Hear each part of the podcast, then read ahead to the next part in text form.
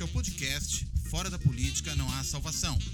A versão em áudio do canal do YouTube Fora da Política Não Há Salvação, produzido por mim, o cientista político Cláudio Couto. Por problemas técnicos, com o som de um dos convidados, será notada uma menor qualidade de seu áudio, apesar das correções feitas na edição. Pedimos desculpas pelo inconveniente. Olá! Este Fora da Política Não Há Salvação vai discutir o governo Bolsonaro na Berlinda. A gente vive um momento aí complicado para o governo. A CPI da Covid já foi instalada no Senado, Renan Calheiros como relator, Omar Aziz como presidente da comissão, mas o que preocupa o governo, pelo jeito, é o Renan Calheiros na relatoria, tanto que o governo já entrou na justiça por meio da deputada Carla Zambelli, acabou perdendo. Aí os senadores governistas na comissão também foram ao Supremo, levaram ali uma negativa do ministro Lewandowski. Ou seja, o governo está preocupado realmente com a CPI, ao ponto até do senador Flávio Bolsonaro, ou seja, um membro da família Bolsonaro, deixar de ser negacionista e defender o isolamento social, alegando que a CPI, com reuniões presenciais, podia ser um perigo aí para os uh, eh, membros dela, né, para os senadores que a integram. Enfim, o fato é que a gente está nesse contexto, ainda, além de tudo, existe a possibilidade da instalação de uma outra CPI, essa sobre os crimes ambientais, na Câmara dos Deputados. Esse processo já começou, vamos ver se ela realmente é instalada. E, claro, né, o grande foco dessa outra CPI é o ministro do Meio Ambiente, o Ricardo Salles, que outro dia estava lá defendendo madeireiro né, na, eh, numa apreensão, a maior apreensão de madeira feita até hoje pela Polícia Federal, ao ponto que até o delegado, o Saraiva, foi à Câmara dos Deputados prestar depoimentos e deu uma saraivada nos deputados bolsonaristas, né, dizendo aos deputados bolsonaristas é, cobras e lagartos, né, e os deixando um pouco eles mesmos acuados. Acabei de chegar à conclusão que sua exoneração foi por incompetência, desídia, negligência, por um inquérito que ele nem mesmo conseguiu concluir a contento, não reuniu as provas necessárias.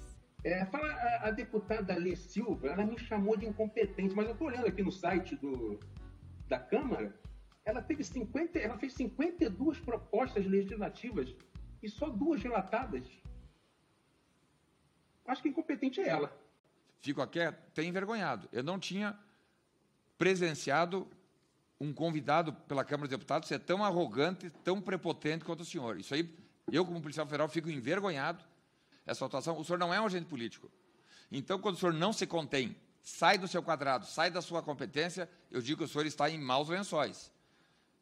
É, quando o, o, deputado Sanderson, eu tenho duas coisas para dizer para ele. Primeiro, é, quando eu nasci, a primeira coisa que eu perdi foi o medo. Então, essa conversa que pode ser demitido. Eu entrei para a polícia, eu acho que o senhor ficou pouco tempo, mas eu entrei para a polícia com risco da própria vida. Que dirá do emprego? Que tipo de policial o senhor tem medo de perder emprego? Quando pode levar um tiro? Entre o tiro e perder o, e perder o emprego, que seria dos nossos companheiros PM se pensasse assim como o senhor? Quanto eu ser arrogante, o meu pai me ensinou uma coisa que eu ensino para o meu filho. Não seja arrogante com humilde, nem humilde com os arrogantes. Eu fui chamado de incompetente, de arrogante, e o senhor né, falou para eu conseguir um bom advogado. Eu estava lhe respondendo. O senhor perguntou o que quis e eu lhe respondi o que quis. Presidente, só um pouquinho, presidente. Só, só um pouquinho, presidente. Nós, nós estamos aqui, nós, nós somos. Presidente, eu cheguei, eu cheguei aqui, presidente da, dessa comissão, eu cheguei aqui com quase 100 mil votos dos gaúchos e não aceito ser desrespeitado por quem quer que seja, ainda mais por um servidor público. Eu passei no concurso público, também não aceito. É, é possível errar, o ser humano erra. O senhor, por exemplo, acabou de citar a empresa Rondobel disse que tinha diversas multas no IBAMA. Aí eu peguei aqui agora um, um dos, uma das multas aí que o senhor falou, né? Eu acho que toda empresa ambiental é, é, é, passível de multa, mas isso, multa e crime são coisas diferentes. O senhor coloca aí como se fosse já uma, uma empresa criminosa. É, sobre as aquela deputada Casamela, ela, ela pega algumas coisinhas assim, soltas, e tenta criar um. Nem ela, acho que nem ela acredita no que ela fala. É, porque, é claro, se uma empresa é processada 200 vezes, se ela ganhar uma, qual a vantagem? Né? É natural, a lei da probabilidade explica aí isso. Eu costumo dizer, quando a gente muda, os frangos colocam o pescoço para fora do caminhãozinho de mudança. E quando a gente coloca o pescocinho para fora de onde não deve, vem a pancada quando o senhor menos esperar. É, a falta de uma argumentação lógica né, leva a se buscar uma questão ideológica para a atuação de vários servidores públicos. Eu não tenho viés ideológico algum. Meu partido é a Amazônia, é o Brasil e a lei. O fato é, tem muita coisa acontecendo, o governo não vive um bom momento. Acabamos de atingir os 400 mil mortos com, pela Covid-19 no país, é um número tétrico. Né? A gente pode dizer que praticamente dois de cada mil brasileiros morreram com essa doença, é um número realmente espantoso e a gente caminha, infelizmente, para meio milhão. O fato é que esse cenário todo compõe um clima muito quente no país, que, como eu já disse, coloca o governo numa situação difícil. Para discutir esse assunto, temos dois convidados hoje, uma convidada e um convidado. A convidada é a professora Carolina Botelho. Ela é agora pesquisadora no Laboratório de Neurociência Cognitiva e Social do Mackenzie, da Universidade de Mackenzie. E ela é também pesquisadora do Laboratório de Opinião e Comunicação Política do IESP, da Universidade Estadual do Rio de Janeiro, IESP-UERJ. Ela atua como pesquisadora nesses dois centros.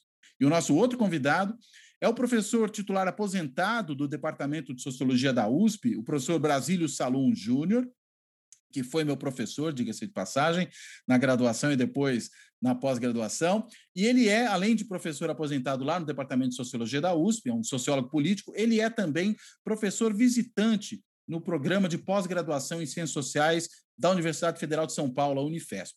Então, eu, de saída, já agradeço aos dois aqui pela, pela presença, agradeço a Carolina, agradeço ao Brasílio, e vamos começar aqui pela Carolina. Carolina, como é que você enxerga aí esse momento, esse cenário tão complicado para o governo agora? Né? Como é que você acha que a gente chegou a esse ponto? Como é que foi possível se construir um cenário tão complicado? Bem-vinda. Cláudio, obrigada mais, uma vez aqui pelo convite no, no programa. É um prazer conhecer o Brasílio e estou feliz de estar aqui de novo. Bom, o, o governo parece assim que essas, esses últimos acontecimentos, é, eles até demoraram, tá? Eu acho que o governo tem, vem numa série de atrapalhadas e de disfuncionalidades que a minha grande admiração não é nem como é que ele está aqui hoje, é como é que ele demorou tanto tempo para chegar é, numa situação que agora a gente começa a perceber que há uma reação né, da sociedade. Para isso, a gente precisou enfrentar mais de 400 mil mortos. E lembrando que o Atila, outro dia, que, que tem analisado esses dados mais ligados à Covid, que é um excelente é, pesquisador, mostrou que parece que mais 100 mil óbitos estão sendo é, ligados a síndromes respiratórias sem ainda comprovação que pode ser Covid, então são 400 mil, talvez mais 100 mil, então a gente já está com meio milhão de mortes praticamente por Covid no Brasil, e uma sucessão de outros erros. É, então, assim, o, o, que me admira mais foi ter demorado mais de quase dois anos, ou mais de dois, é, mais da metade do governo, para ele se colocar nessa posição. E o que me faz pensar que a gente tem grupos é, estruturados, né, instituições e grupos de elite muito fortalecidos que apoiaram o Bolsonaro até então e que seguem, de certa forma, endossando ou apoiando o governo que ele fez até aqui. Né? A gente só está vendo uma, uma mudança nesse rumo porque parte desse grupo começou a perceber que não tem como mais sustentar é, tanta, tanta desgovernança, tanta insalubridade, tanta disfuncionalidade. Então, é, acho que esses são os primeiros flancos importantes que começam a acontecer no governo. E, e, ele já começou a mostrar que ele não tem a menor capacidade de gerir essa crise. Né? A tentativa de tirar o Renan Calheiros através do, do, da ação da deputada Carla Zambelli só mostra como eles têm pouca é, visão e pouca noção dos, da, das instituições. Enfim, a gente sabia que ia dar errado, deu errado, e a partir daí foi instalada uma CPI com pessoas muito profissionais, né? O Renan Calheiros de relator e os políticos da velha política, né, que eles chamavam da política tradicional, prefiro dizer assim, comandando essa, essa cena. Então, assim, eu acho uma situação bem preocupante para eles, mas ao mesmo tempo me surpreende demorar tanto. E Brasílio, como é que você analisa isso? Bem-vindo, Brasílio. Como é que você percebe aí o governo ter chegado nesse, nesse contexto tão complicado? Obrigado pelo convite. Prazer conhecer, Carolina. A gente não se conhecia. É, olha, eu acho assim que a gente. Eu acho que o elemento chave para interpretar essa situação é, foi a, dizer, a decisão do Supremo em relação ao Lula. O Lula praticamente demarcou o período como um período em que 1900, digamos, 2022 é o, o foco. Eu acho que a partir da, digamos, da decisão do Supremo liberando Lula para a eleição, ele mudou completamente a conjuntura. Isso produziu uma alteração, na, digamos, obviamente, na conduta do Bolsonaro. Ele fez aquela reforma ministerial no final de março, né? e os atores todos estão se orientando nessa direção, inclusive a CPI. Né? Inclusive a CPI. Eu acho que, digamos, a partir da, da, digamos, dessa, dessa questão eleitoral, o, governo Bolsonaro está entrando em desgaste progressivo, né? o que antes ele tinha, digamos, ele, ele é, sofria um desgaste muito grande, mas um desgaste que não se expandia muito popularmente, porque era muito percebido pela classe média ilustrada, etc., de que ele não, não, não conseguia lidar com o coronavírus, que na verdade ele colaborou com, com a expansão do coronavírus, né? Então, mas isso aí ficava muito, digamos, numa faixa específica da população que acompanha jornais, eh, noticiário, etc, etc. Eu acho que agora, com a entrada do Lula, todos os, os as, as, digamos, os agentes estão se orientando para 22.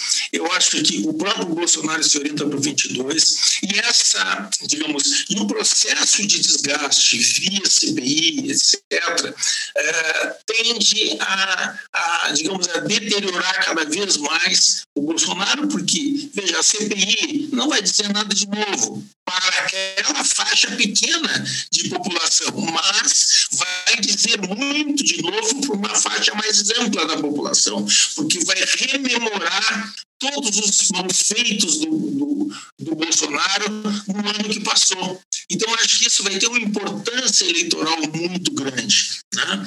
É, digamos, a mídia vai, vai expandir ao máximo esse tipo de noticiário. Na terça-feira já vai, com o Mandetta vai, vai ser entrevistado, na quarta o, o Tite, na quinta o, o, o Pazuello. Então, a situação do Bolsonaro tende a se deteriorar, especialmente porque ele não tem nada a apresentar como projeto, como uh, estratégia, nada a apresentar. Eu acho que a, o que aconteceu ontem, que, aquele, aquela mudança súbita que ocorreu na economia, com o, com o Guedes mudando todo mundo, alterando as posições, etc. Aquilo a, a mudança que você refere, Brasília, é a mudança no Ministério da Economia, e a mudança de cadeiras, né? Não, a dança de cadeiras ali. Mas veja, o que é importante nessa dança de cadeiras? Primeiro que isso aí não alterou em nada uma não política do Guedes, porque o Guedes não, até agora não realizou efetivamente nada. Né? Mas revelou uma coisa importante. Se você observa como é que foi a conduta, como, como foi que a chamada Faria Lima, o pessoal de, de, que mexe com capitais, como é que esse pessoal reagiu àquela confusão toda? Nada, não houve reação. O dólar continuou quieto, se valorizando, na verdade. Então, aquilo, o, o Guedes já deixou de estar no horizonte desse pessoal. Então, o Guedes já não é mais nada, não oferece nem ah, expectativas positivas e o que faz de negativo também não altera, ele saiu do horizonte. Então, o, o governo está num, num processo de esvaziamento extraordinário, é uma coisa impressionante.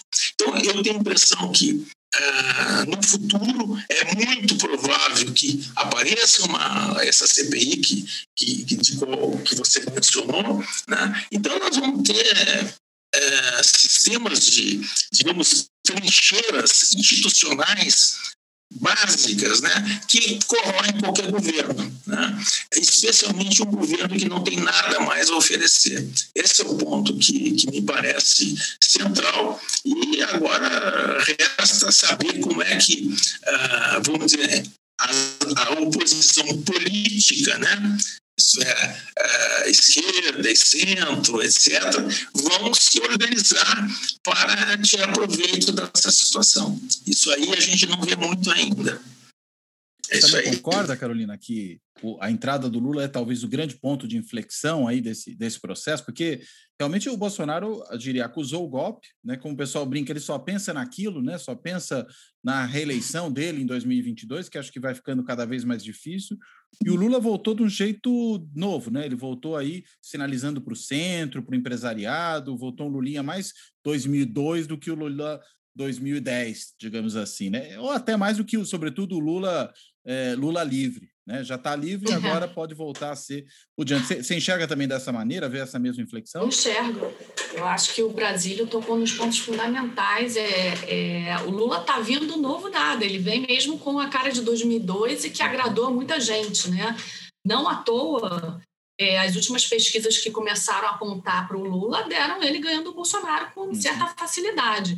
Agora, ele é incrível mesmo é, esse ponto do Brasil, porque no momento que o, o Lula entra em campo, na, na, né, no calendário eleitoral, a gente pode dizer que já começou, ele, o próprio Bolsonaro, no mesmo dia, é, começa a defender vacinação, a usar máscara, né? Tudo bem que depois ele começa a tirar a máscara, mas aí é a coisa da natureza dele é, de duelar o tempo inteiro. Mas o, o, o, o, significativo é que no mesmo dia ele fala que vai demitir o, o, o seu fiel escudeiro, o Pazuello, ele usa máscara, ele defende a vacinação, quer dizer, ele muda 180 graus, né? Então, assim, isso foi a entrada do Lula, e não só porque é o Lula, porque o Lula é um cara hiper competitivo no momento em que a Lava Jato perde crédito entre a população, ela começa a ser assimilada como um erro político por várias instituições né, de poder, e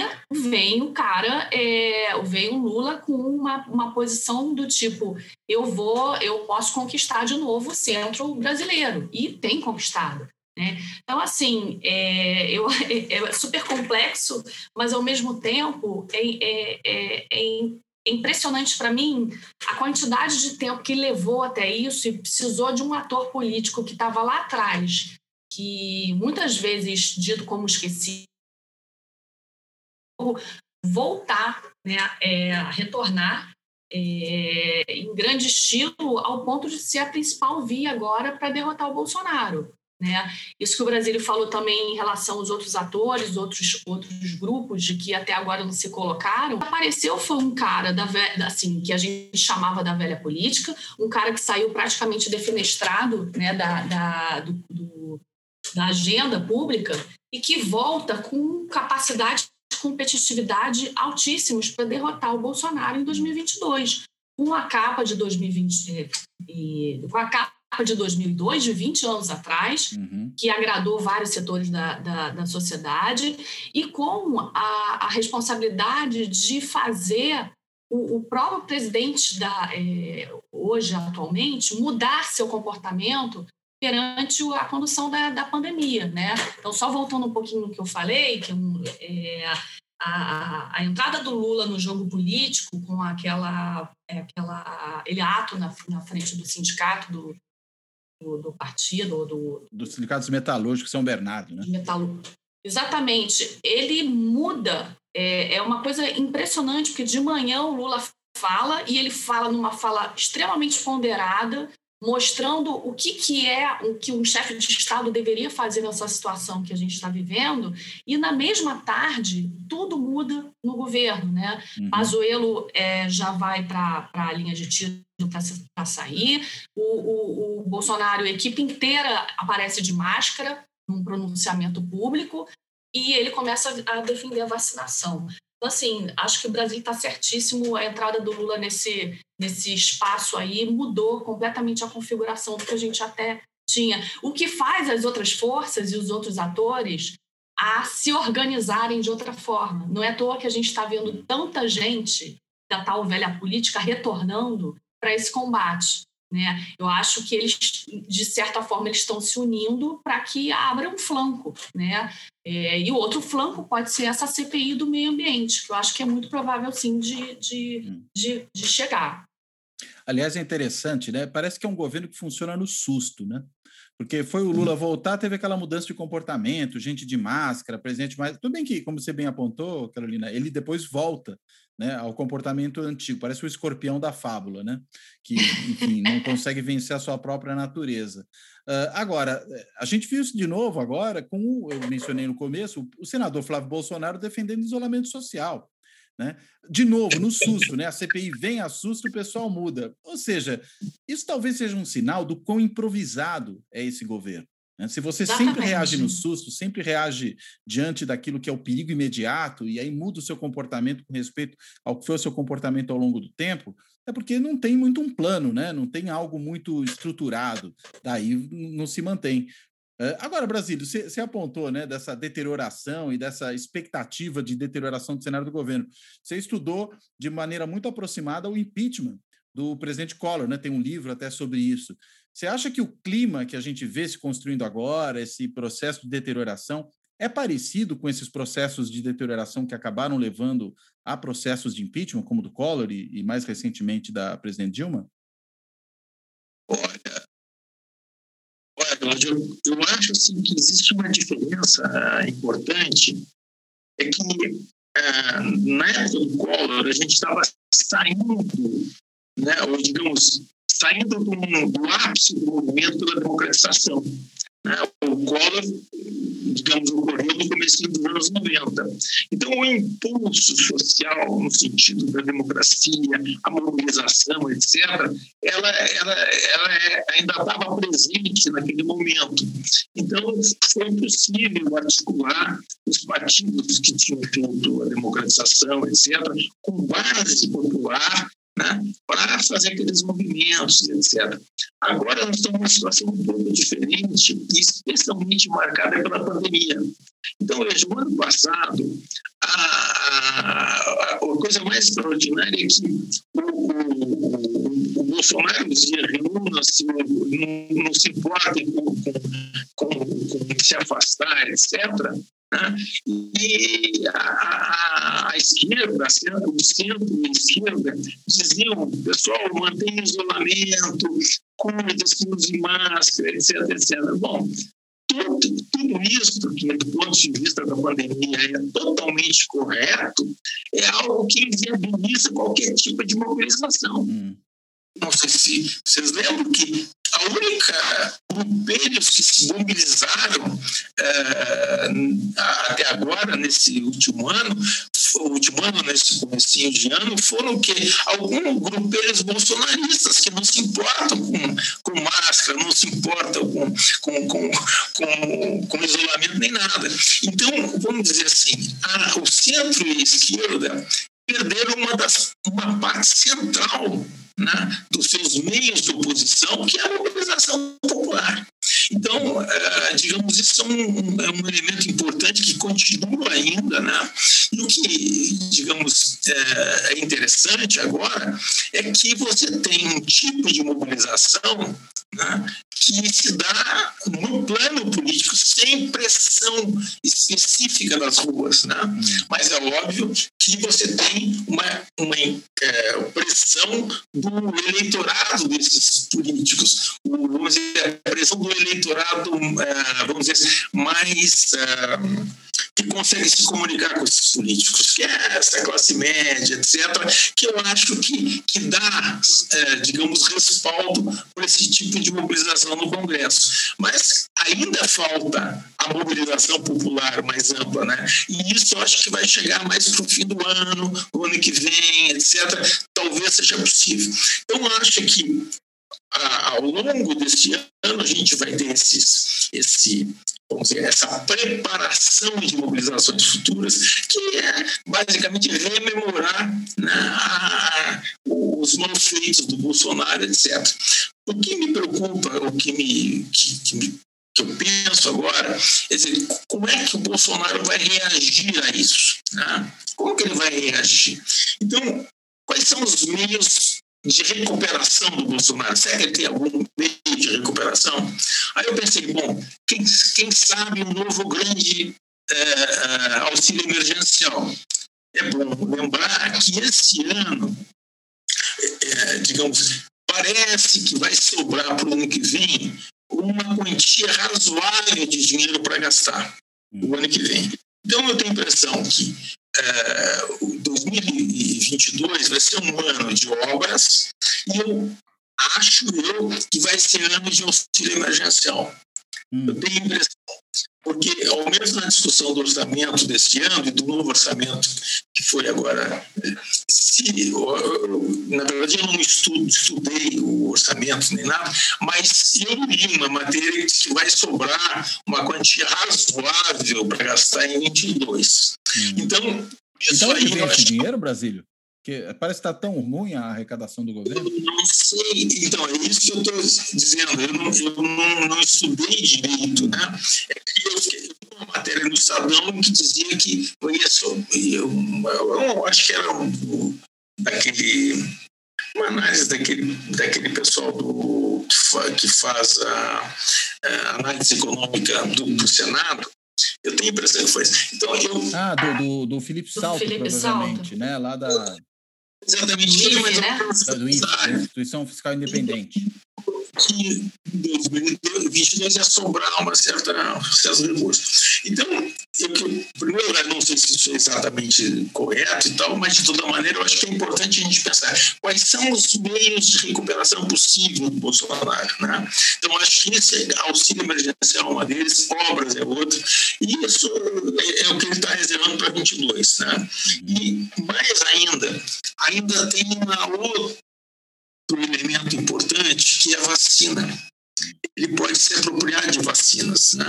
Obviamente, ele está tentando agora decidiu que vacina é importante e começou menos para ele. É, menos para ele. o outro precisa tomar vacina escondido, né? É ridículo. Mas, enfim. Ele, mas, acima da vacina. da Pfizer, né, que é a, a, a, americana que esquece que, que é a BioNTech que fez a vacina, né? O, o Guedes. Aliás, esses caras são absolutamente eu nunca vi. É, é, é uma coisa assim. Eu nunca vi você ter um ministro da economia tão americanoide desse jeito. É uma coisa ridícula. É fora de propósito, né? Aquela. aquela aquela observação dele, né? Que filmaram o cara dizendo besteira o tempo inteiro, né? Que coisa impressionante. Bom, mas enfim, tudo bem. De toda maneira, eu acho que tem essa coisa da vacina que pode ser explorada e a coisa dos auxílios e das obras, né? No futuro. Então é isso. Desculpa. É isso Pode falar, Já É um ponto importante, porque, assim, na verdade, o que a gente tem, eu tenho visto você escrevendo, Cláudio, eu tenho tentado também alertar, tem algumas coisas, já, já algumas pessoas falando isso há um tempo, e que e se une também a uma certa resistência de uma base bolsonarista, que eu não sei como é que a gente chama isso, de base bolsonarista.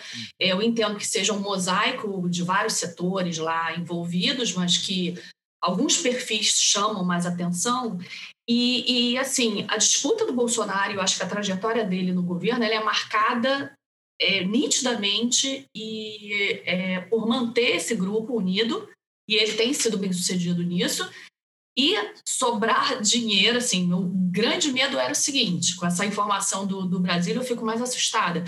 Ele com a máquina do governo federal na mão, com a caneta na mão, com uma base sólida, consolidada. Exatamente, caneta BIC na mão. Caneta BIC, que ele base... gosta de caneta BIC. É, uma, é pra, nas câmeras ele gosta, né? Mas, enfim.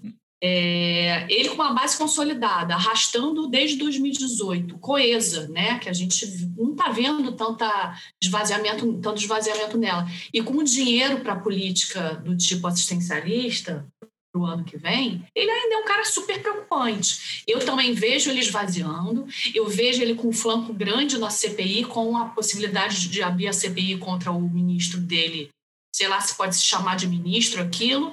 E assim, Bom, por um o, lado. Salles a gente... ou o Guedes, você está dizendo? O Salles, né?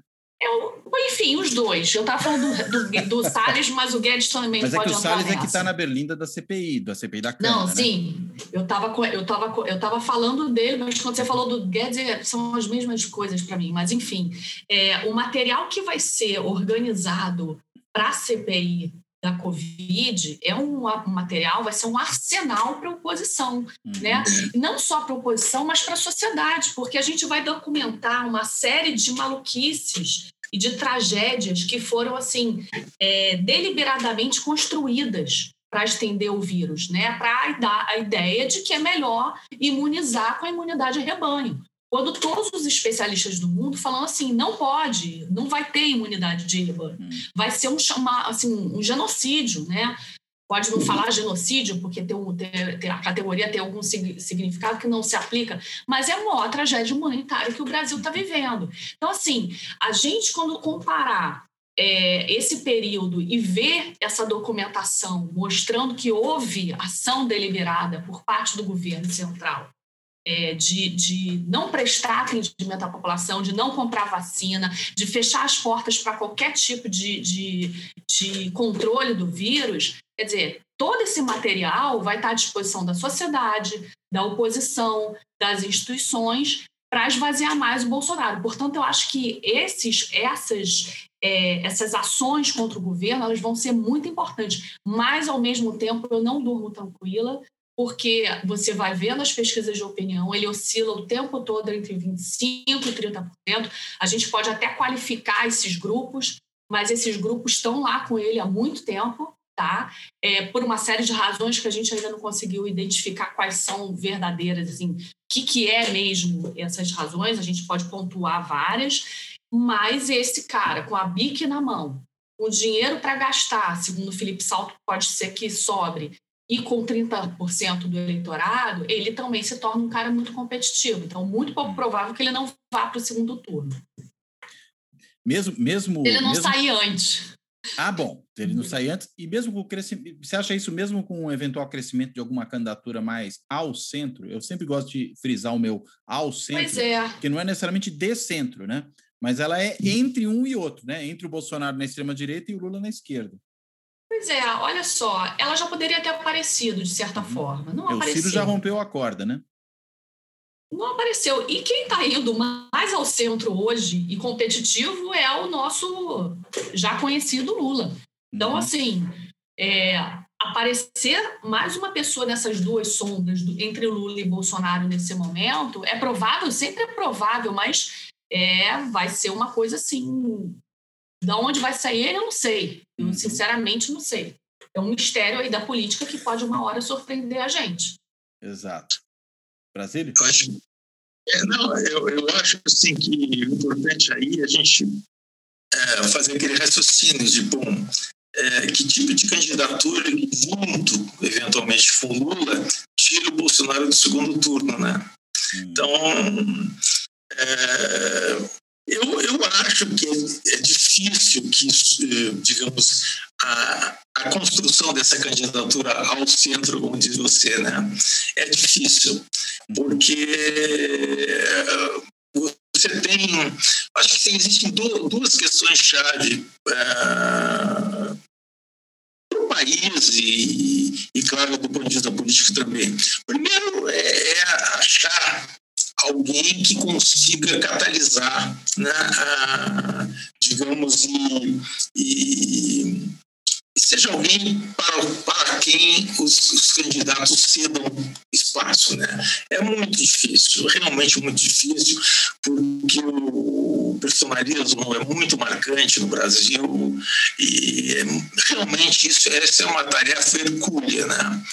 Mas eu acho que existe uma outra questão que em geral está muito, é, digamos, marginalizada ou que não, não se toca, que é que o Brasil nós estamos há 40 anos meio que tropeçando nas próprias pernas, né? Então, e certamente desde 14, 2014 ou 2015, nós estamos em crise. Uma crise que, é, que não foi interrompida pelo, pelo, pela eleição do Bolsonaro, uma coisa espantosa. Né? É, a primeira crise, para comparar como você falou, caiu o Collor, veio o Itamar, que, que recompôs as, as, relações, etc., e elegeu o Fernando Henrique com o real. Acabou a crise, não é isso? No caso nosso, foi coisa esquisitíssima, porque houve impeachment, veio o Temer que recompôs as forças políticas e tal, e elegeu-se Bolsonaro, que bagunçou tudo de novo. Né? Então, ele, ele, não construiu em cima do que o Temer tinha recomposto, pelo contrário, ele bagunçou completamente aquilo que tinha sido né, construído de recomposição entre executivo e legislativo. Então, o, então, o Bolsonaro praticamente repôs a crise. Né? De 2015, né? É, então, tanto é que a gente vê o tempo inteiro invasão, um poder invade a esfera do outro, reclama-se que o Supremo, digamos, age além da conta, que o Legislativo, que o Executivo, é uma confusão total, é uma espécie de pandemônio que a gente está vivendo, de, de, de regras, né? de, de político. Então, eu tenho a impressão que nós estamos faltando muito refletir e uh, construir uma estratégia de saída, uma estratégia que seja de relação. Porque eu acho que politicamente nós há um grande consenso em torno da democracia. Eu acho que isso é uma, algo que nos segura. Né? Então há um grande consenso nacional em torno da democracia, mas o problema da relação Estado-economia política, estratégia, como é que nós vamos nos inserir no processo de globalização, que é inevitável? Como que nós vamos ir? Nós não temos estratégia nenhuma, é uma barbaridade o que está acontecendo. Você vê países e países meio um mecanismo pelo qual eles se, se engatam no processo de construção, uh, digamos, econômica que hoje é meio mundial. O problema é que nós não temos. Tanto é que a gente hoje está basicamente é, com, digamos, crescendo, com, crescendo, ou não, não decrescendo tanto com base que, em opções que nós vimos nos anos 70 em relação ao negócio. O negócio se expandiu a partir dos anos 70, né? e hoje em dia é o grande, o grande eixo do país. Mas e a indústria? Está desaparecendo, hoje em dia tem serviços e tal. Mas então o, essa, essa questão de você construir uma estratégia qualquer, digamos que antigamente a gente chamava estratégia de desenvolvimento, pensando em termos nacionais, mas hoje é uma, uma estratégia pelo qual o, o país se reorganiza para poder competir no plano internacional. Hoje a competição é internacional. Então, não cabe mais se fechar nacionalmente, só a gente não vai conseguir. Né? Então a gente tem que ver um jeito pelo qual nós possamos nos expandir né? é, no interior de um, de um, mundo que vai se globalizando. Esse é o ponto. E isso nós, infelizmente, eu acho que não está aparecendo né? É, nos projetos é, algo desse tipo. Acho que isso aí é um elemento base para que a eleição não seja simplesmente colocar alguém mais lá. Né? Claro que a gente quer alguém diferente do Bolsonaro, não tem dúvida, né? Mas o a problema é que... menos, né? Aos que não queiram. É, pelo menos a gente aqui conversando. Mas, vamos dizer assim, seja o Lula pela centro-esquerda, seja alguém mais ao centro, vai precisar de alguma estratégia. Né? O Lula, por exemplo, tem a vantagem de ser alguém que é sensível né? a, a, a isso, não é um não é um, um, louco nem nada, pelo contrário, né? Ele quando ele aponta o centro, não está mentindo. Ele, ele, ele é assim, na verdade, né? Sempre foi, né? Então, eu acho que uh, seja um candidato, uh, digamos, de centro é, de centro ou centro-esquerda, coisa que vale, seja o pessoal mais à esquerda, eu acho que precisa de uma estratégia também. Né? E esse é um, um ponto que é mais difícil de acontecer, mas que eu acho que é necessário acontecer. Interessante. É Agora, essa coisa da desorganização, né? E da desorganização das regras, né? Como o Brasílio colocou, me lembra muito a discussão que, enfim, não nos abandona, ela volta o tempo inteiro e já virou quase que uma discussão, digamos, de clichês, que é as instituições, afinal de contas, estão funcionando, não estão funcionando. Quando a gente olha a CPI, né, e a CPI produzindo resultados em, em relação à reação do governo, pelo menos, né? ainda que ela possa ser uma reação imediata, mas de qualquer maneira, produzindo a capacidade de, de, de ter uma investigação, de desvendar os problemas, de listá-los, de como acho que também o Brasil colocou, apresentar isso para uma parcela da população que talvez seja mais desatenta de uma maneira diferente daquela como se apresentou até agora. Uh, você enxerga por aí também, Carolina, um espaço para, digamos, as instituições corrigirem o rumo? Ou seja, a gente até tem uma, eventualmente, uma tensão institucional, tem uma, digamos, um estresse institucional pela maneira como esse governo se comporta, pela reação que o judiciário tem, que a gente vê é desencontrada, né, pelo uhum. legislativo uhum enfim, que é, ora, às vezes está meio caudatário do executivo, agora às vezes simplesmente está desorganizado, do procurador-geral da República que se comporta como um, um advogado-geral da União. É, ou seja, é, as instituições, afinal de contas, você acha que elas conseguem colocar a coisa de volta nos trilhos, mesmo no meio desse pandemônio bolsonarista? É, eu acho que elas conseguem sim. eu acho que assim, está sofrendo desde o início do, do, do. Acho que assim, se a gente pegar a história, eh, eu fico pensando nisso. O, o, o Bolsonaro ele já poderia ter tido muitos limites ao longo da vida dele, né? Lá desde o Exército. O cara teve uma trajetória bem sucedida eleitoral, o ponto é esse. E conseguiu falar um descalabro daquele no impeachment da Dilma e sair ileso, né? Então, assim, a gente já está vendo problemas desde muito antes. Né? É, é claro que é, se criou uma discussão até no nosso meio de que se as instituições estão estão funcionando ou não, e, e o, o, Bruno Reis foi muito, muito perspicaz em falar que isso é uma discussão meio que idiota, porque é um truísmo, é óbvio que, uhum. de certa forma, ela vai ela vai ah, funcionar, mas está funcionando para quem? Né? Uhum. É, o ponto é, é, a institucionalidade, as regras que estavam estabelecidas desde 88, ela sofreu ataques sistemáticos no governo Bolsonaro.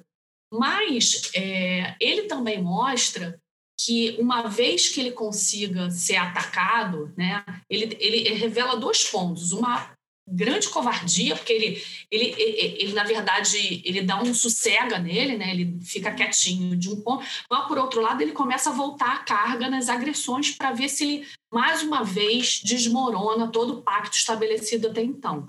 A CPI, eu acho que mostrou, e aí, voltando na fala do Brasil, não só a CPI, mas a, a, a força que o Lula tem mostrado como a opção a candidato ao Bolsonaro em 2022, mostrou uma.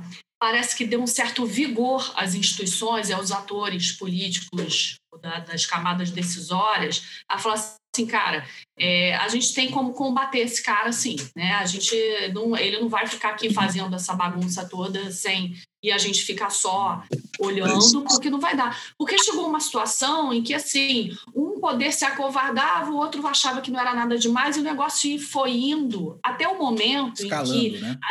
a, a disfuncionalidade do Bolsonaro às instituições, ela pegou em todo mundo. Quer dizer, no fundo só sobrou ele e os filhos os únicos que não tiveram, é, que não foram atacados por eles mesmos, né? Os militares foram, enfim, na medida em que ele chegou a um ponto em que todo mundo foi atacado, é, abriu uma condição assim, tipo, parece que foi meio que um basta.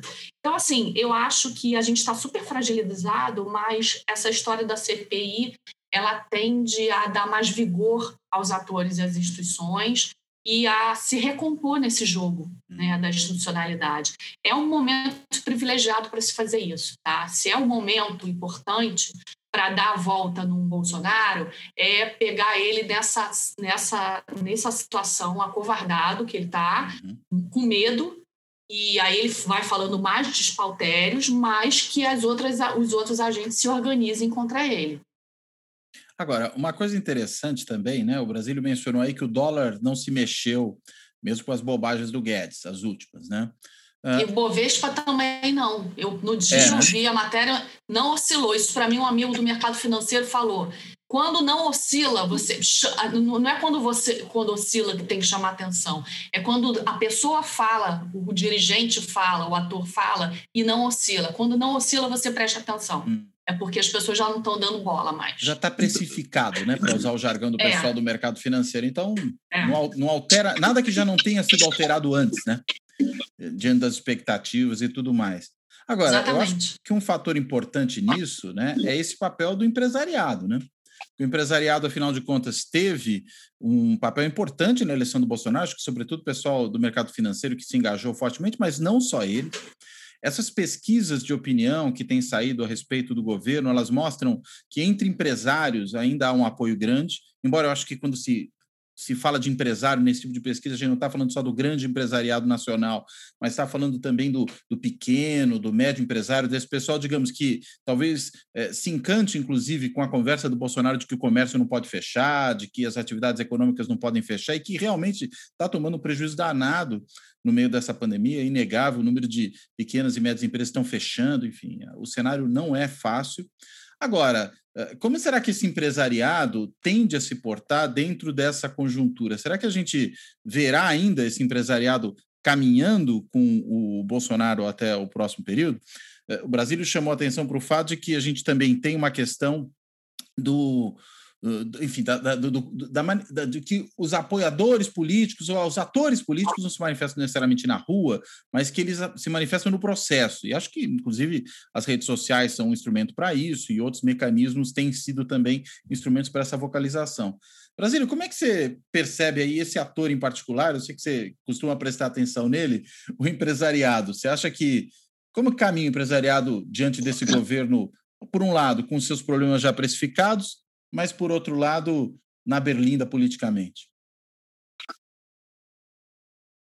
Olha, Cláudio, é, é, é, difícil, eu acho que você mesmo é, é, falou, é muito difícil de identificar empresariado hoje, né? A gente tem uma, uma opinião, eu acho que você tem toda a razão, que o pessoal micro e pequeno empresário, pequenos empresários, etc., hoje em dia tem uma, muita simpatia por, por aquelas é, propostas do Bolsonaro no sentido de não fechar, de manter as coisas em aberto, etc. Inclusive, há manifestações aqui na frente da Câmara, aqui em São Paulo, né? na a Câmara, Câmara de Vereadores, ali, né? vereadores em favor da abertura, etc. Porque, claro, é, obviamente, esse pessoal está sofrendo muito, está perdendo recursos, vai à falência e tal. Então, eu acho assim que nessa área é, de pequenos e médios empresários, então provavelmente ele tem uma grande, grande adesão. Eu não sei se essa adesão é, vai ultrapassar a pandemia. Veja, uma coisa é você defender a si próprio, defender os seus recursos e encontrar um discurso do governo que adere a teus anseios. Né?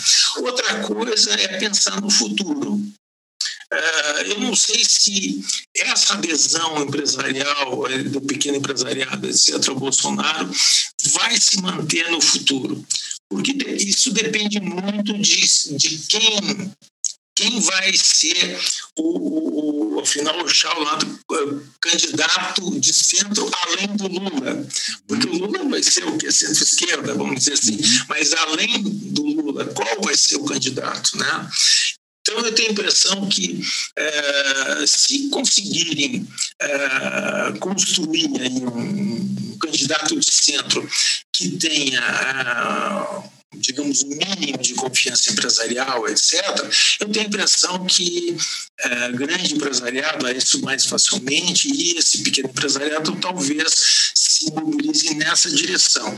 É, dos candidatos aí é, de centro, existem alguns que é, aparentemente, quer dizer, que é, estranhamente tem uma dificuldade enorme de fazer conexão popular, né? tipo Dória, que ele, inclusive, diga-se de passagem, está tá se comportando muito bem na pandemia, no sentido de, pelo menos, é, eu acho assim que desse ponto de vista eu não, é, não sou um eleitor do Dória, mas eu acho que, que ele se comportou, aliás, não só ele, né?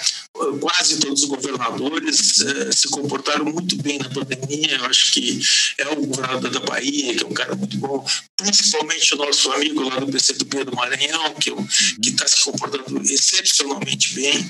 Então, acho que, de forma geral, os governadores, é, é, eu acho que tem grande parte de confiança popular, etc. Só que o Dória é, não, não, não, conseguiu uma conexão é, eleitoral qualquer. Ao menos as pesquisas revelam que ele tem grande dificuldade disso. Né?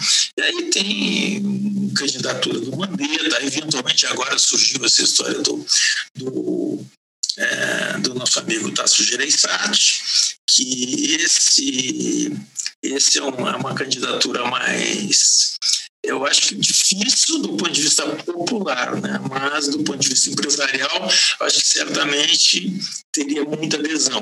Né? O problema é se ele tem, se consegue alguma conexão popular, né? Tipo ele, Mandetta, esse tipo de coisa. O Mandetta, sim, é um candidato que tem algo que os outros não têm, porque ele tem um pouco de um estilo de algo de carismático, né? Uhum. Mandetta tem, ele conseguiu semanalmente manter a população grudada na fala dele, em relação à saúde, né? É, eu acho que não foi a questão da máscara que deu problema com ele e o Bolsonaro, foi a questão do prestígio popular dele, né? Sim, o Bolsonaro verbalizou então, isso, né? Ele falou que tinha é, quem estava querendo aparecer demais nessa situação. Ele é, passou um recibo imenso, né? É. Exatamente. Pois é, mas é, é vamos dizer assim, é, ele passa é, ponto, né? É um cara que tem, ele tem uma tem, tem aquela alma de líder carismático, né? Sim. E o que os outros não têm, não vejo nos outros candidatos, nem o companheiro Ciro, que é, gostaria de ter, mas lamentavelmente não, não tem também. Né? E, fora que o fato de. Ele tem muita estamina e testosterona e talvez nem tanto carisma, é, né? É, o fato de ter ido embora, eu acho assim que é imperdoável, é imperdoável para o líder político que tem um mínimo de perspectiva nacional de ter ido para Paris no segundo turno da, da última eleição. E reiterou agora, né, esse, essa ideia. É, isso aí é além do que eu acho razoável, especialmente na situação que a gente está, né? Uhum. Então, acho que... Bom, mas enfim, de toda maneira, do ponto de vista empresarial, assim, eu acho que a adesão do pequeno empresário ao Bolsonaro não é necessariamente uma adesão para ele em relação a ele no futuro. O pessoal sabe que isso aí que o governo é um pandemônio, é uma confusão infernal.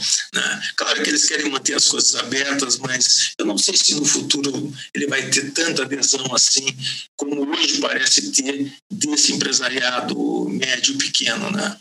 Mas uh, eu acho que o futuro, é, digamos, no futuro acho que as coisas vão ser um pouquinho diferentes, assim, em termos de a perspectiva, quando se pensa o que, que você quer para os próximos quatro anos, é difícil alguém que tem o um mínimo de vai querer né? claro que é aquele grupo como diz a Carolina dos 25 né são 25% Bom, esses vão ficar lá né que, quem são esses 20 5%, acho que seria bom caracterizar, é baixa classe média, o que, que é isso, né? Eu não sou especialista nisso, mas é bom a gente caracterizar. Não sei, Carolina, você, você acompanha mais isso, né? Talvez você pudesse falar um pouquinho sobre isso, porque é uma coisa é. que eu gostaria de saber. Não, então, esses 25%, assim, a base dele nas pesquisas fica, oscilando, fica sempre oscilando entre esses 25% e 30%, só que quando você vai segmentar esses grupos, você vê, você percebe que tem uns 9 a 10%, que é aquele bolsonarismo raiz que, assim, se ele falar pula da ponte, vai pular. Então, é, tipo, vamos fechar Congresso, STF, são esses caras que qualquer Intervenção coisa militar com me... Bolsonaro no poder. Isso, ivermectina, o que der para eles tomar, eles vão tomar, eles vão ficar. Bom, esses são os 9 a 10%, que eu acho que são os caras assim que estão lá com ele de qualquer jeito. Só que é um mosaico, então a gente vê, é, quando a gente vai segmentar um perfil, a gente vai, vai ver gente, homens evangélicos do norte, centro-oeste, sul, de idade entre 35 a 40 e poucos anos, e aí as rendas se dizem empresário, né? Maioria. E aí empresário pode ser até Uber, tá? Uhum. É, pode ser um cara que tem um bar, pode ser um cara que tem um comércio maior e que ganha. Aí você vê dois grupos. Você vê um grupo que ganha de dois a cinco salários mínimos e aí tem um gap e grupos que ganham mais de 10 salários mínimos, né? Que ficam é o perfil do bolsonarismo que se mantém pelo menos há um ano e meio. Tá? São esses caras. Não à toa ele estava no norte semana passada, ele vai para o sul, aí ele vai para regiões do centro-oeste fazer todas as manifestações loucas no meio da circulação do vírus. Ele fala com esses homens, na maioria homens, né? Então, assim, os outros grupos mais escolarizados. Ah, e é um movimento muito do interior hoje. Né? Os centros urbanos abandonaram o Bolsonaro. Então, são cidades do interior dessas regiões. A gente sabe quem é o cara que segura o Bolsonaro. Mas esse cara, quando você soma, em geral, dependendo da pergunta, né, você, eles somam de 25% a 30%, que é uma fatia considerável em razão de estar tá todo mês nas pesquisas aparecendo. Né? Uhum. Eles estão ao longo do tempo com esse cara mas eu não vejo um grupo extremamente coeso e eu vejo um grupo também muito suscetível a, ao problema, à tragédia que é a, a, a, pandemia e o desemprego e a falta de renda. É o, é o cara que vai, que vai, vai, é, vai sentir e está sentindo. Então, assim, eu concordo. É, é, é o tempo todo, assim, quando a gente liga um botão racional, a gente vê ele perdendo base no Congresso, né? Ele não tem uma, uma, uma coalizão forte, ele tem um grupo lá que está momentaneamente sustentando ele, esperando cargos, ministérios, dinheiro. Por outro lado, ele ainda tem e ele tem uma base se, se esfarelando na própria sociedade, na opinião pública, né? Só que ainda tem. Então, assim, eu acho que o processo dele é, sim, de, de esgotamento e de esfarelamento, mas é, é, essa é a minha parte racional olhando. A parte emocional, é, ele consegue ainda manter certos setores ligados a ele de uma forma que eu não entendo, né? Porque é, são pessoas que são afetadas diariamente pela condução dele. E mais a minha racionalidade volta e eu acho que a tendência é que isso vai piorando, porque assim a gente ainda está pagando agora um auxílio emergencial que volta a pagar um valor mais baixo, mas a gente está sentindo o peso dos 400 mil mortos é, agora. E assim, parece que está sendo parece que houve um clique na sociedade, em, na maioria dos setores, pelo menos, do tipo: não, cara, tá tudo errado. E aí, como é que a gente vê isso? Embora a base dele se mantenha resistente, a gente vai vendo os outros grupos que antes estavam entre um terço bolsonarista, um super Bolsonaro, um terço, enfim, é, a gente estava fatiado em três desde as eleições.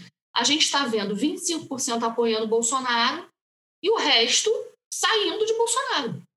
Quer dizer, o, o cara que não sabe responder, ele, ele já está diminuindo bastante e está aumentando o cara que acha ele ruim, péssimo.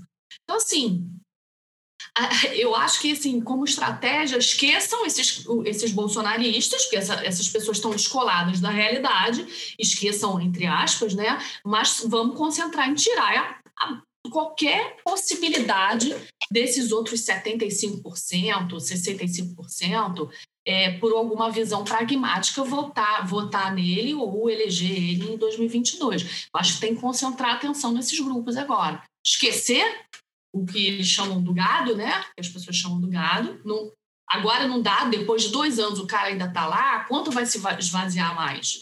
O cara está sem emprego, sem dinheiro, sem saúde, perdendo gente e está lá, então assim, eu acho difícil esvaziar é, demais esse, né? Pois é, então concentra no grupo que está falando, ó, chega. E os militares, hein? Porque os militares, se os empresários foram uma base, não numericamente, né, mas em termos de capacidade de articulação política, de recursos de poder importante para dar suporte ao Bolsonaro, os militares, enfim, estão aboletados no governo. A gente tem aí 7 mil militares em cargos comissionados, em com função gratificada, enfim, um monte de coisa dentro do governo. Metade ativa, né? Na ativa. Pois é. Um número espetacular hoje, na ativa. Olha, hoje, hoje apareceu no Estadão, pelo menos. Hoje a gente, só para informar para quem está nos acompanhando, que a gente está gravando isso no dia 30 de abril, sexta-feira, né? Sim. Isso. Hoje saiu uma matéria no Estadão em que o, o, presidente do clube militar é, basicamente quase que chama, quase chama a intervenção militar. Por causa é, em favor do Bolsonaro. Em favor do Bolsonaro. Uhum. E é uma coisa seríssima. É, claro que a gente sabe que o pessoal do clube militar é, é, em geral é bem bem conserva bem à direita, né? Mas de todo jeito é, isso obrigou a declarações de outros militares que não o o ministro da, o ministro da Defesa vai, vai seguir a orientação do anterior, a, enfim, o, as Forças Armadas são em defesa da, da ordem, enfim, do, da Constituição, mas, é, é, vamos dizer assim, a gente não. É, certamente que a CPI vai produzir. Eu acho que, que reações, pelo menos na área, na reserva, etc., que podem, não digo que vai acontecer nada, mas eu acho assim que que como o Bolsonaro ainda por cima tem ligações ou pelo menos bases nas polícias militares, né? Eu acho que uh, mesmo ainda que as suas armadas mantenham se mantenham dentro da, da ordem dos deveres constitucionais, etc., ainda tem é, a possibilidade de surgirem manifestações ou algum tipo de reação na área das polícias militares, né? Especialmente quando isso vai acontecer, não tenho dúvida, quando a CPI começar a levantar é, questões mais complicadas e o Bolsonaro ficar mais em xeque, né? Então, vamos dizer que sim, provavelmente uma parte desses que desses, desses fanáticos que nos falam a Carolina, uma parte são policiais militares. Uhum. Então, eles têm armas, né? Então, não é uma coisa só de... Eles sabem usar, né? Tem armas e são é, treinados é, cotidianamente a usá-las, né? A usar, né? Então, isso, de fato, é um aspecto, assim, que, que digamos, obriga a ter cautela, né, em relação ao futuro, né? Porque a gente não sabe a, a eu espero que isso não, não haja essa não, não haja nada de preocupante que vai acontecer, mas é, é uma possibilidade real, né? É, eu acho, eu acho que precisa precisa dar um observar bem o que está acontecendo, né? Lamentavelmente a gente tem uma cobertura é, da imprensa que é muito parcial a esse respeito. É, basicamente porque a imprensa, apesar da, digamos, dos jornais, hoje em dia, os jornais de grande circulação serem poucos, né? três, quatro jornais, é, o, o, cada um deles não faz uma cobertura dos estados. É espantoso que é nos jornais, os grandes jornais, não tem uma página sobre a federação. É, é, tem mais têm mais cobertura internacional, que é pouco, aliás, diga-se de passagem, mais cobertura internacional do que cobertura da federação.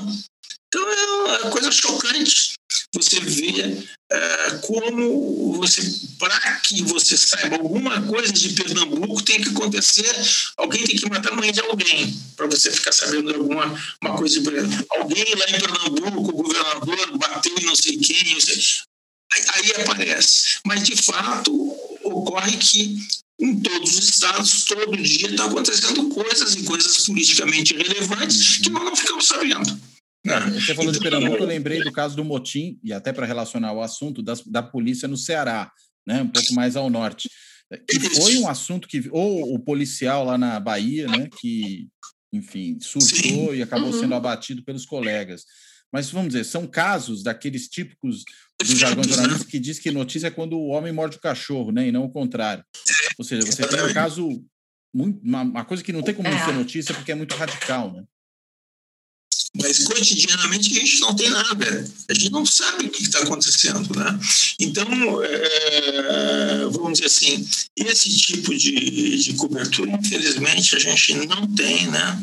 E seria importante ter, mas enfim. Agora, por outro lado, parece que a cabeça do general Pazuello pode ser entregue de bandeja, vamos dizer, como o boi de piranha dos militares. Aí eu estou pensando não nas polícias, evidentemente, que acho que é um caso à parte mesmo, mas é, das Forças Armadas, né, dessas que estão aboletadas no governo federal. Você, você também vê por aí? Vocês veem por aí os dois? Eu, eu vejo por aí, assim, ele, ele assim, ele ele está sendo entregue de cabeça, mas eu acho que isso pode respingar muito, está respingando entre esses setores militares. Hum. Não à toa que esse senhor aí do clube militar, ele escreveu, eu vi ontem a carta dele num desses sites malucos aí que eles ficam é, se lamuriando, é, uhum. defendendo o golpe declaradamente. A gente tem que lembrar que o Mourão era presidente do clube militar uhum. até pouco tempo. E ele pensa mais ou menos desse jeito, né? Olha só, uma coisa que me chamou muita atenção, eu fui ler aquela, depois de muito tempo, aquela biografia do, do Celso Castro sobre o, o Vilas Boas, né? É, primeiro, o primeiro ponto que me chamou a atenção lá foi que logo no agradecimento ele agradece ao Heleno, ao Etchengoy. É, ele Mourão, ele, ele Vilas Boas, você está dizendo, né? Ele Vilas Boas. Uhum. E a segunda coisa que ele pediu os exemplares do Celso para e ele meio que foi um, um, foi uma biografia a quatro mãos, inclusive uhum. foi meio que uma autobiografia com biografia. Então ele foi colocando informações lá é, da maneira que ele achava melhor. E ao longo do livro é muito interessante que ele primeiro ele fala que o Etchengoy ele é como se fosse um primo um irmão. Eles foram criados juntos e foram para o exército juntos. As mães eram amigas, acho que os pais eram militares também. E toda essa galera que está aí, o Heleno, o Mourão, o Etchengoy, são é um grupo de amigos do exército durante muito tempo. Tá? Eles estão uma vida juntos. E eles foram, no, desde que a Dilma saiu, eles estiveram muito próximos. Quer dizer, essa organização e essa estrutura militar do governo Bolsonaro, ela não veio do nada. Tá? Ela vem se construindo. Ela vem se construindo, tem até um antropólogo chamado Piero Lehner que tem feito um, um trabalho legal. Meu colega de graduação sobre... foi aluno do Brasil, provavelmente também excelente sobre os militares e que ele vai fazendo uma memória dos acontecimentos e, e viu que teve um ruído muito grande é, no governo Dilma com a questão do, deles quererem comemorar o golpe militar nos quartéis, e ela falou, espanou, falou não, e com a questão da Comissão da Verdade. Então, assim, tem uma. Aí me chama a atenção no meio do livro que não só isso, mas a questão da verba, do orçamento para as Forças Armadas. Aí a gente pensa assim, num plano técnico, assim, uma sala de controle. Não, é o dinheiro para os clubes, para as festas, para aquilo que eles chamam de família militar. O leite condensado. É, só que assim, a gente lê como é, leite condensado, mas dentro daquela instituição, aquilo é um, um, um espaço especial de Uhum. confraternização para aqueles que estão exercendo a sua missão. Então, como assim vai faltar o churrasco do final de semana que a família militar se encontra? Isso é uma coisa muito importante para. Eu, eu não vou aqui nem qualificar isso, eu só estou falando o seguinte: faz parte daquela ideia. E o Vilas Boas, no meio do, do livro, tece elogios, é, e por isso que eu acho que essa CPI da se vingar do meio ambiente vai ser uma coisa também complicada nesse setor, porque ele tem um parágrafo tecendo muitos elogios ao Ricardo Salles, dizendo que ele é corajoso, que ele está enfrentando é, estruturas, é, enfim, é, é o que o Bolsonaro fala com um pouco mais de polidez e de verniz. É o mesmo, é a mesma ideologia. Então, assim, eles estão sofrendo, não tanto quanto o Bolsonaro, mas muito também a abertura das CCPIs, porque eles são parte concreta e importante da estrutura desse governo. Tá? O ponto é, quanto dessa visão belicista e golpista que o Bolsonaro fala sem menor pudor tá entre os que estão na ativa? Esse é o grande ponto. Tá? É, e que vai fazer chegar a quartéis. Esse é o ponto. Porque quando o cara do clube militar fala, ok, eles estão falando isso há anos. Tá? É preocupante. É preocupante porque tem um ex um ex-cadeira do clube militar como vice-presidente, mas que parece que se cercou de uma certa roupa institucional desde que assumiu a vice-presidência. Agora, eu não fecharia o olho. Tá? Eu acho que já teve até momentos em que a gente teve um pouco mais próximo de uma coisa assim mais complicada nesse setor, mas assim, com a saída daquele Fernando Azevedo ficou claro que a própria, a própria Forças Armadas não estão muito para essas loucuras, não. Para então, aventuras, quem é, talvez. Quem é que tá? Braga Neto tá? Há pouco tempo ele estava nativa, ele está lá falando, olha, pouco tempo ele mandou uma carta meio ameaçadora também para a imprensa, uma declaração. Eu não sei, aí tem que saber quem desse grupo está disposto a entrar em aventura né? que é muito preocupante. A gente não deveria estar discutindo isso em 2021. A questão é que parece que esses militares, quando a gente pensa em termos mais amplos, eles, eles estão meio isolados, né? A gente não tem, como teve, por exemplo, em 64, uma ampla aliança de setores da Ah, imprensa, do empresariado. É, mas é basicamente essa turma com ela mesma, né? Não- não Essa turma é tem- aquela mesma. E parece que é uma reunião de senhores de amigos de muitos anos. Sim. Tá? Que se É um encontraram no governo mesmo. Exatamente. Então, você vê o livro do Vilas Boas, fica muito claro. É o Etingói, que foi a- quase irmão do, do Vilas Boas, que era amigo do Mourão, que agradece ao Heleno porque era amigo no Exército. Assim, é aquele pessoal que, que boa, vamos voltar aí à carga, vamos tirar o comunismo do, do, do cenário, que o grande problema deles é o comunismo. Parece uma coisa maluca, gente. Eu até rio quando eu li o texto, mas tem um, tem um, tem um medo do comunismo pairando no Brasil ainda. O comunismo hoje é o Lula, né? Porque, de fato... comunismo do Lula. Hoje é o Lula, né? Hoje é o Lula. É, mas é meio complicado. Coisa, eu tenho a impressão que a, vamos dizer assim, essa, é, essa, esse fracasso né, do governo Bolsonaro deve também afetar esse pessoal, Sim. porque não é pouca coisa, né? Eles, eles podem ser hiper é, de direita e tal, mas é, não é possível não perceber a situação, né? Bom, claro que os, ele pode dizer os filhos justificam os meios, mas é muita, é, é muita coisa ruim acontecendo. A parte econômica está muito ruim também. Então, mas eu achei muito legal. Eu não li é, o texto do Vilas Boas ainda, foi ótimo você ter, você ter chamado a atenção, né? E nosso o, acho que essa, essa área precisa, a gente precisa dar mais atenção a essa área mesmo, porque desde o fim da, do regime, praticamente ela ficou um pouco né, de lado, mas de fato agora ela está, não digo que está tá nos bastidores, né, vamos dizer assim. É, acho que Otávio Amorim falou para o Cláudio no programa, inclusive, que a gente, dos últimos 40 anos, a gente tem especialistas, mas tinha que ter uma cadeira mesmo para estudar, uma cadeira obrigatória na pós-graduação ou talvez na graduação para estudar esse grupo porque eles não vieram do nada, não retornaram do nada, né? Eles retornam em períodos assim como salvadores, né? A gente a história da nossa república é uma história é, que os militares entraram muitas vezes dessa forma que, ele, que a gente está vendo aqui. Mas é, eu, eu acho isso, eu acho que essa construção do, do governo Bolsonaro poderia até ter sido outro. O Bolsonaro foi, foi uma, um ótimo perfil para compor essa candidatura, mas eles não foram assim, não foram eles que foram chamados. Teve uma construção prévia que eles participaram e nesse livro eu acho que fica muito claro isso. Fica muito isso. claro.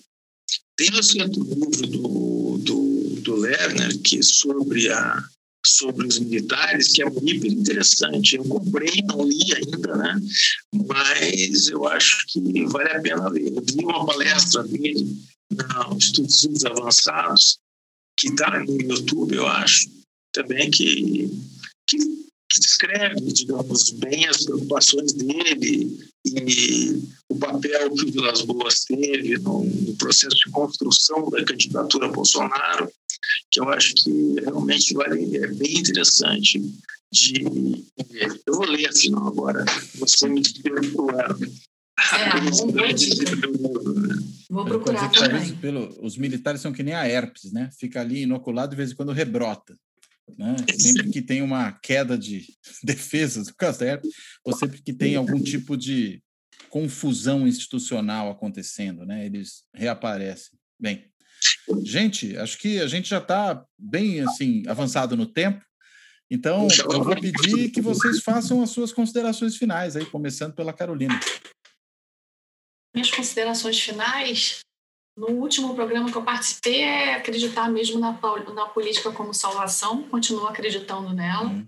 Eu acho que eu estou um pouco mais otimista, eu acho que a política está tá imperando, pelo menos a, a o exercício da política saudável, de, com todos os seus problemas, ela está voltando à agenda pública.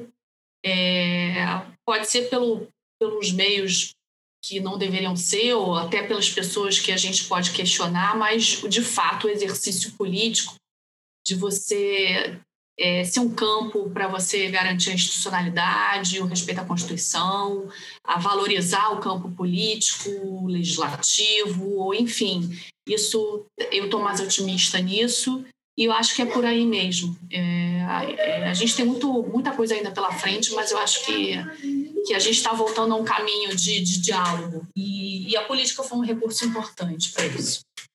Muito bem. Obrigado, Carolina. Brasílio, por favor. Obrigada a vocês.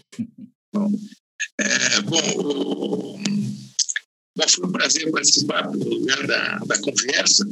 É, eu espero que é, agora as CPIs montadas, a, a, essa renovação da atividade política que, a, que, que satisfaz a todos nós, basicamente é, é algo bonito porque é, é, o momento de descriminalização da política, né? A política aparece não como não como uma, uma criminosa, né? Da, enfim, dos bons costumes. Pelo contrário, ela constrói coisas. Eu acho que isso, aliás, esse é o objetivo lá do, do, do blog do, do, do, blog do Cláudio, e eu acho que deve ser mesmo o objetivo de todos nós. Então, eu agradeço o convite, acho que a gente está com boas expectativas pela frente. Espero que esse último lado que a gente conversou, o militar, não atrapalhe muito a construção uh, renovada do país. É isso aí. Prazer te conhecer, Carolina. Prazer também. Obrigado pelo convite. Muito bom. Bem, quero agradecer então novamente a Carolina, ao Brasil, acho que foi uma ótima conversa. Né? Registrar aqui, enfim, a gente está com 13 meses aí do, do, canal e do podcast e alcançando no canal 13 mil seguidores já, então estamos na média de mil por mês. Espero que ela se mantenha pelos próximos meses. Mas, enfim, agradeço muitíssimo a vocês dois, a conversa foi muito boa e eu vou fechando por aqui e, claro, como de costume, agradecendo a quem nos escuta nos podcasts, a quem assiste o canal. Convido todo mundo a não deixar de assinar o canal, não deixar de assinar o podcast, porque aí é sempre alertado aí do, dos novos programas que vão ao ar sempre no sábado de madrugada. E ficam lá depois, claro, à disposição para quem quiser ver em outros horários. E fecho por aqui e até a próxima.